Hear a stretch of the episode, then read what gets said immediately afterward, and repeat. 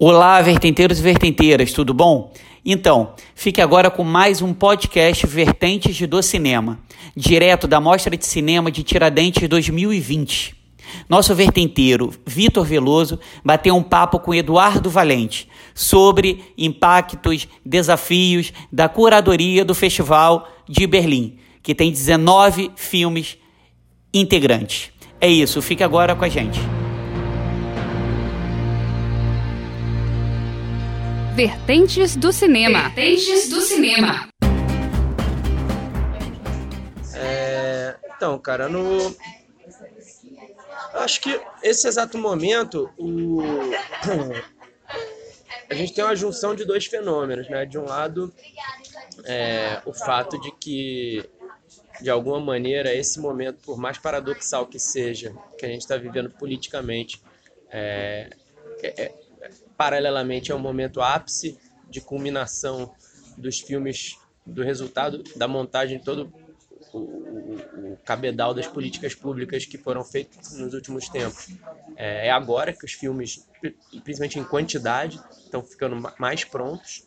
Então você tem uma, uma multiplicidade enorme de filmes e propostas e ideias e temáticas e regionalidades e gerações no momento em que justamente o governo está tá tornando cada vez mais difícil esse processo. Mas como o tempo do cinema é um tempo longo, entre né, captação de recurso, efetiva possibilidade de utilizar, preparação, filmagem, edição, montar isso aqui, o fato é que os filmes estão ficando prontos agora, são filmes que foram começados de alguma maneira em 2015, 16, 17.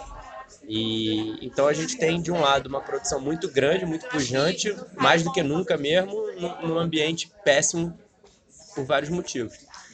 Então, isso acaba gerando, principalmente no, no, no universo internacional, um, um, um, momento interessante, porque você tem de fato a produção, você tem de fato os filmes, você tem de fato a diversidade, a variedade, a possibilidade, e do outro lado você tem um interesse muito grande do mundo inteiro pela questão do que o Brasil está passando, politicamente, socialmente, com relação às artes, à cultura, ao cinema e tal. Então você tem, de um lado, um universo de curadores, programadores e tal, muito interessados, querendo receber coisas, e do outro lado, uma produção que está aí para ser recebida. Então, de fato, você tem tido né, uma série de eventos, como agora mesmo, nessa semana, enquanto a gente está aqui em Tiradentes, está tendo o festival em Gotemburgo, que tem toda uma mostra voltada especialmente ao cinema brasileiro. Ano passado teve quatro ou cinco festivais que fizeram isso, esse ano deve ter mais. Teve a, a pauta na Caia de Cinema no ano passado porque é uma junção de dessas duas coisas um pouco paradoxais de estarem acontecendo ao mesmo tempo.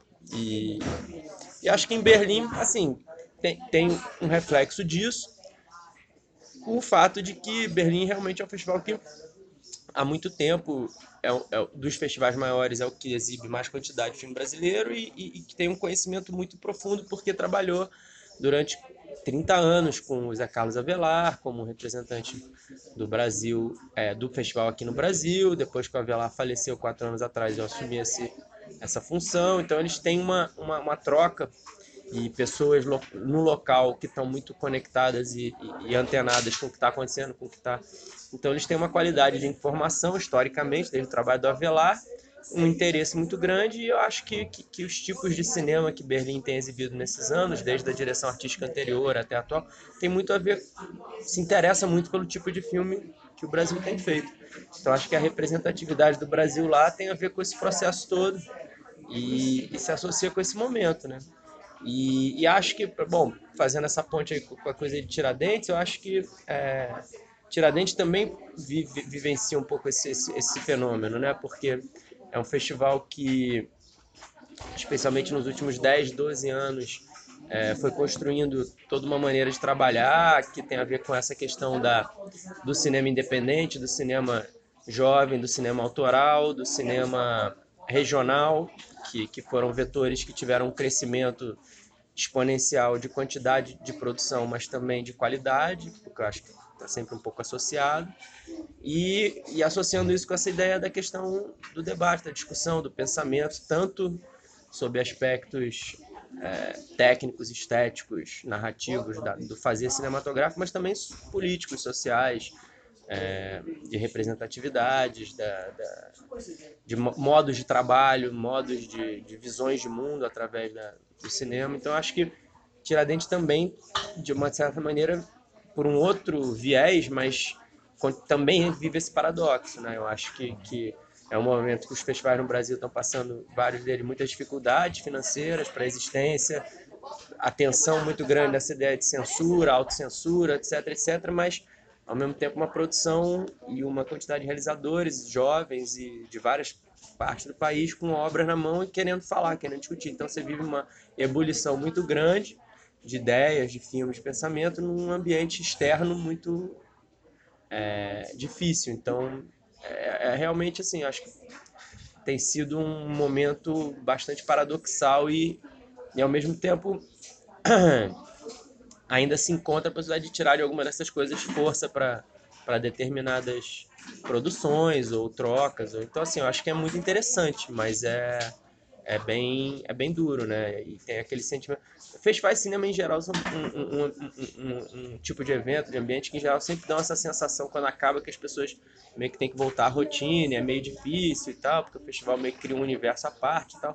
Mas eu acho que, especialmente nesse momento atual, isso se reforça muito mais, né? Porque a, a são cotidianos muito difíceis e, e atravancados que as pessoas estão vivendo, estão tendo. E aí tem esses lugares que viram pequenas ilhas de, de proteção, de discussão, de pensamento, de troca. Então, é, que bom que ainda, ainda tem.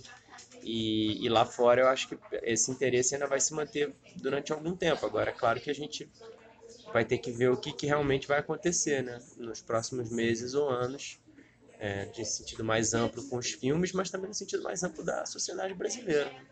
Então acho que é um mistério até que ponto e de que maneira essa essa quase esses vetores trocados vão continuar conseguindo ser vividos.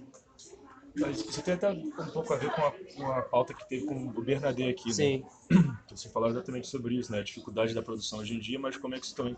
Acho que teve uma fala de alguém que estava lá, que falava exatamente sobre como é que você reage a isso, né? Então você produz sem dinheiro ou produz com pouco que tem novos modos de exibição também, né? E festivais como o Tiradentes também tá aí para isso, né? Para ajudar pra caramba nesse sentido. Né?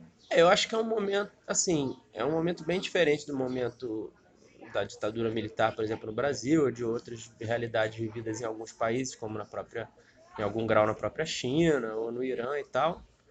É, porque, de fato, assim, você vive mal ou bem é, uma realidade onde os conteúdos circulam de uma maneira mais livre, embora é, eventualmente sem conseguir com isso gerar vidas no sentido financeiro, né? manutenção de trabalho, manutenção de existência no sentido prático.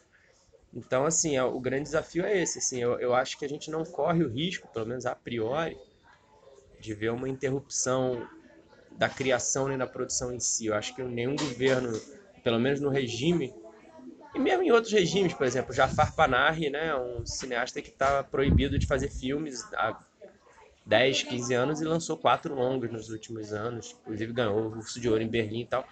É, então, assim, na era do digital, na era da circulação dos arquivos, na era da circulação pela internet, esse tipo de, de impulso autoritário ele tem mais dificuldade de se impor em alguns campos.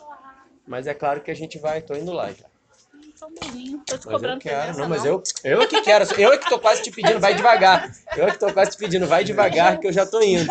Não vai muito rápido, não. É isso que eu tô pedindo, na verdade. Vai, sobe devagarzinho. É, Valência também, bora quando? sábado, sábado de manhã. Tá, vamos depois desses ensaios. Eu queria Tá bom. falar com você sobre o carro, esses rolês. tá? Delícia, vamos sim. É, então acho isso, assim, acho que é um, é um desafio entender assim de que maneira essas tendências autoritárias e, e tudo mais conseguem ter que tipo de, de penetração, sabe? Acho que várias coisas vão ser testadas aí, né?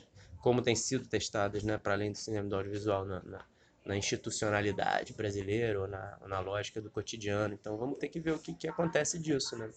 É, mas também acho que tem é, elementos trabalhando de formas distintas, né? Então você vê, por exemplo, é, em São Paulo a gente tem um, um governo a nível municipal é, do PSDB, que em algum grau não é exatamente considerado uma tendência hiperprogressista, mas como uma forma de se diferenciar e se contrapor ao exagero autoritário do governo, está fazendo, sei lá, uma, um, um, mês de programação no festival chamado Cultura Sem Censura, em São Paulo. Então, acho que tende a acontecer essas coisas também no seio do próprio ambiente institucional, de confrontos e de formas de tentar se. É, a mesma coisa, por exemplo, o Witzel, né?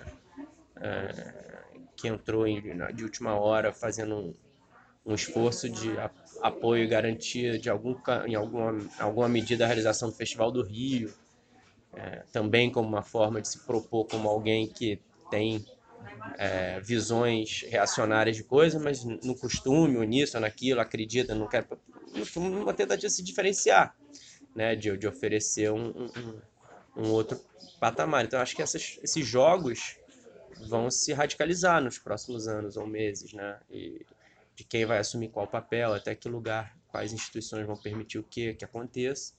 Mas eu acho que é tudo muito incerto ainda, né? A gente talvez tenha visto já coisas que a gente diria, ah, é improvável que acontecesse, e outras que talvez não aconteceram. Então, está é, tá sendo difícil de entender, fazer prognósticos claros. Mas eu acho é isso, eu acho que a produção de saber, de, de obras, inclusive, eu não vejo elas tão sob risco nesse, nesse universo da produção digital, da produção. Agora, o que fica sob risco são as existências práticas né, das, das pessoas, principalmente dos artistas, em, em sentido mais amplo. E claro que geralmente as existências mais complicadas são as mais periféricas e os trabalhos menores, né? Digo, a primeira coisa que se desmonta na estrutura de financiamento de um filme não é o, o diretor ou o ator ou não sei o que, que mal ou bem tem outros empregos, tem outros trabalhos, outros negócios. É o assistente de arte, é o maquiador, é o é, boy da produtora, que esses são os que são cortados primeiro, sempre, né? Como sempre. Então essas essas precarizações das vidas é que é um é uma coisa complexa e que é difícil de, de você é, porque aí se relaciona a todo um outro contexto de precarização do trabalho que vai muito além do audiovisual. Né? Não é o audiovisual que está isolado com isso acontecendo. Então é uma coisa complexa, assim, difícil.